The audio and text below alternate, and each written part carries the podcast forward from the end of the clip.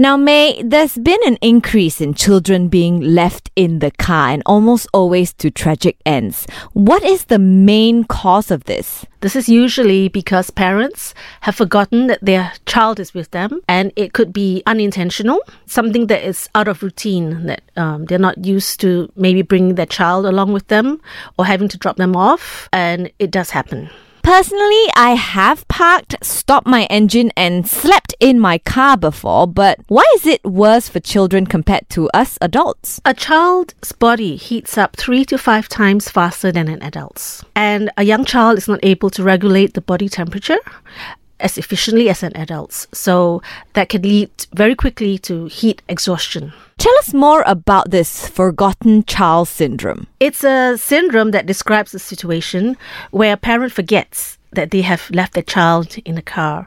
And it happens so often that they actually have created a, a, description for it, obviously. And it's, you know, in a in a car for an extended period of time and often leading to a, a tragic end. And this is usually due to the parent focusing on some other pressing issue. They're on autopilot mode and they just don't realize that the child is there. There has been significant research conducted showing that parents experience memory loss due to stress and the lack of sleep. Can you tell us more about this research? This is best explained by a professor who has been doing a lot of research in this area. His name is Professor David Diamond, and he's a leading expert in the field of cognitive neuroscience. He's been doing this since um, 1990s. And he hypothesizes that this type of memory failure is the result of a competition between the brain's memory system. They've got two systems going on here. You've got habit memory and, and what he calls prospective memory. Usually, unfortunately, the habit memory prevails. This is the one that takes over.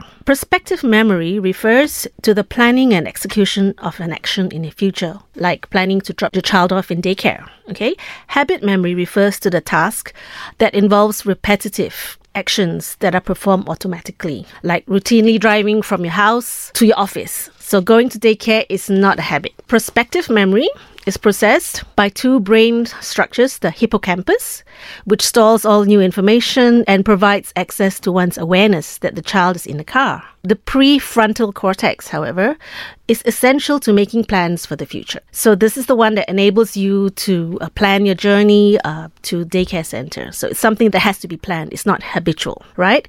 The habit brain memory system is centered on the basal ganglia. This is part of the brain anatomy, right? And this enables people to perform repetitive tasks automatically. It also applies in regard to children unknowingly left in cars. So when we repeatedly drive along a fixed route, as between home and work, habit memory can actually supersede the prospective memory. So Wait, even if it's something that you just did in the morning, like for example, pick up your, your dry cleaning, is this something that you can still forget? How it works is that, um, okay, I'll give you a good example. this morning when I got in the car to come over here, I noticed that my petrol gauge was at empty, almost empty. So I thought, okay, mental note, I need to stop by the petrol station right? And as I drove out, you know, I already plugged in my Waze, right? Uh, within five minutes, I had completely forgotten that I needed to pump petrol because I was busy thinking about the interview I'm going to say. You know, this is like a stress factor, I guess you could call it, or a distraction. So, um, what happened? You know, 10 minutes later, the orange light pops up and this is a, a, a, reminder. So, a reminder like this is crucial for um, parents to remember that there's someone in the back seat. Wouldn't it be great if there was actually like a light that would remind us when our kids are in the back seat? Funny you say that, okay? Because this is something that's going to happen in the very near future. So, how it works is um, if the child has been put into the back seat as long as it's 10 minutes before the journey starts. So as soon as the, the door closes, right, and the car would go on its way, when the car's engine stops or it's been switched off and the car is locked, right, there will be a light that flashes that says look into your back seat. Wow. So it's like a reminder. It's a start. It's not perfect, but it's a start. So when the engine goes off, the um, message will flash up. Check your back seat. We all know people judge parents harshly for forgetting their child is in the car. Now with this research on FCS, should parents be blamed for their negligence? Professor Diamond, again, he has done a lot of research on this. He has interviewed parents, he has gone through police reports, he has done all the necessary research, and in no situation did he actually find that the parents were negligent or irresponsible in a sense. No, they did not intentionally do that. I mean, this is something that happens to all people. It goes across all nationalities, all genders, all professions, level of education, social economic status. It has happened to lawyers, doctors, teachers, even in Malaysia. And these people are highly regarded, they're highly responsible, and in no way uh, would they ever be accused in normal times of being negligent. So, no, I don't think that it should be a crime. Now, parents who have experienced the loss of their child tend to blame themselves and, in most cases, suffer from severe depression, right? Guilt, and maybe even suicidal. Do you think that society as a whole should take the blame for our workaholic culture? Well, I don't think it's so much society in terms of workaholic culture. It's actually society as in condemnation because, like I said, it could happen to anyone. And those people that say, I will never do this, it will never happen to me, these are the people it happens to. So it's not so much um, society's responsibility, but it's more like a support system and how we can work towards reminding uh, parents that there's a child in the back seat. And again, it goes back to, you know, cues, physical cues that we can use to, to help that situation. So, just out of curiosity, when it comes to parents that do lock their doors, they leave their kids inside the car. Would you recommend leaving the engine running and then going like for a minute, run to the ATM or something? Would you say that's okay? Well, if there's an, another adult in the car, that shouldn't be a problem because there's someone, the child is being supervised. But what if the child is not being supervised? Are you going to leave your doors unlocked? Uh, someone could drive away with their child. It could be a kidnapping case, right? With that argument, they might turn the engine off, lock the car, and screen the, I mean, bring the window down a bit and leave a gap. And that is not going to help much either because, you know, studies have shown that the temperature also rises very quickly. So it's very, very important for us to make sure that whatever happens, our kids must follow us. That's right. What should you do if you are a passerby who notices that a child has been left locked in a parked car? Well, I would be very concerned, of course. I would peep in, look at the condition of the child, look around. Is there a parent nearby? Assess the condition of the child. Is he sweating? Does he look faint? Is he, you know, look nauseous? I would really be very concerned if the child is actually not sweating because he has probably reached a, a, a critical point where uh, the body is not able to regulate the temperature anymore and he stops sweating and he's, you know, really at a critical period of time. So, definitely, if I saw a child unsupervised, I would consider calling um, the authorities straight away. Is it wrong to break into a car to save a child? I would recommend that you do not do anything. If the child looks active, um, stay with the child, talk to him, make sure that everything, you know, uh, looks okay. At the same time, call the authorities because, you know, anything could happen. Don't straight away try to break in because that parrot could be really just one minute away. and then you could you know, you could get in trouble for uh, vandalism or attempted kidnapping. Who knows, right?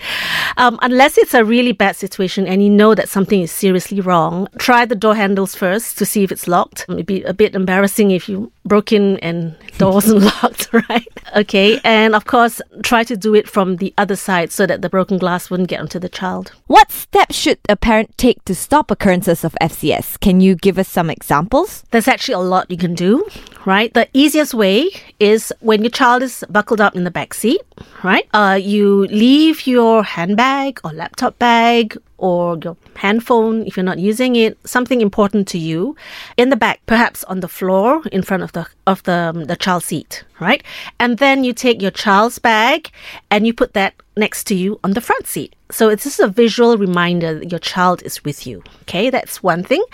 Another thing is to make it a habit to always check your back seat, whether there's someone there or not. Just a quick look to make sure you have not left anything there, and more importantly, a precious cargo right? Have a strict protocol with your childcare provider, whether it's a babysitter or a daycare center or kindergarten.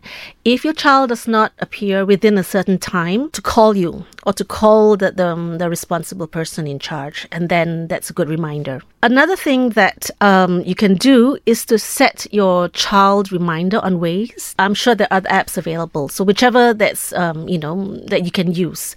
So set the reminder. Okay. A quick reminder also for parents uh, when you've reached home, remember to lock your car doors because this is an opportunity for a child to actually open the door, climb in, and could easily get trapped inside. And you don't even know that child is there. A tragedy could happen. So these are some of the measures you can take. There's a lot of safety issues when kids are concerned, and I think MIROS are doing a lot of campaigns, right?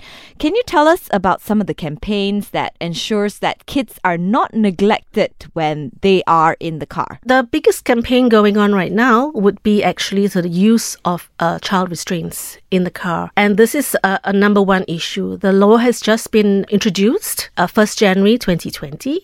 It's not being enforced, but it's uh, a lot of awareness programs going on now. What are your final words of advice to all of us? I will say, I can't say it often enough. Make sure your child is strapped in correctly from newborn to at least 36 kilo or 12 years old or 135 cm at the minimum, right? And of course, do not leave your child unattended in the car at any time. What about you, May? For you personally, did you follow these rules strictly as well? Oh, definitely. Yes. Uh, from newborn, um, I have four boys, and they all sat in a booster until uh, between 10 to 12 years old. In fact, it was their choice to remain in the booster because they understood the dangers and the comfort level as well. Because you don't want something, you know, stuck to your neck or over your abdomen. So it's something that you can work towards together with your child to make sure everyone's safe. And if you've done your work correctly, your child is the one that will remind you. You forgot to buckle up. Everyone buckle up, right?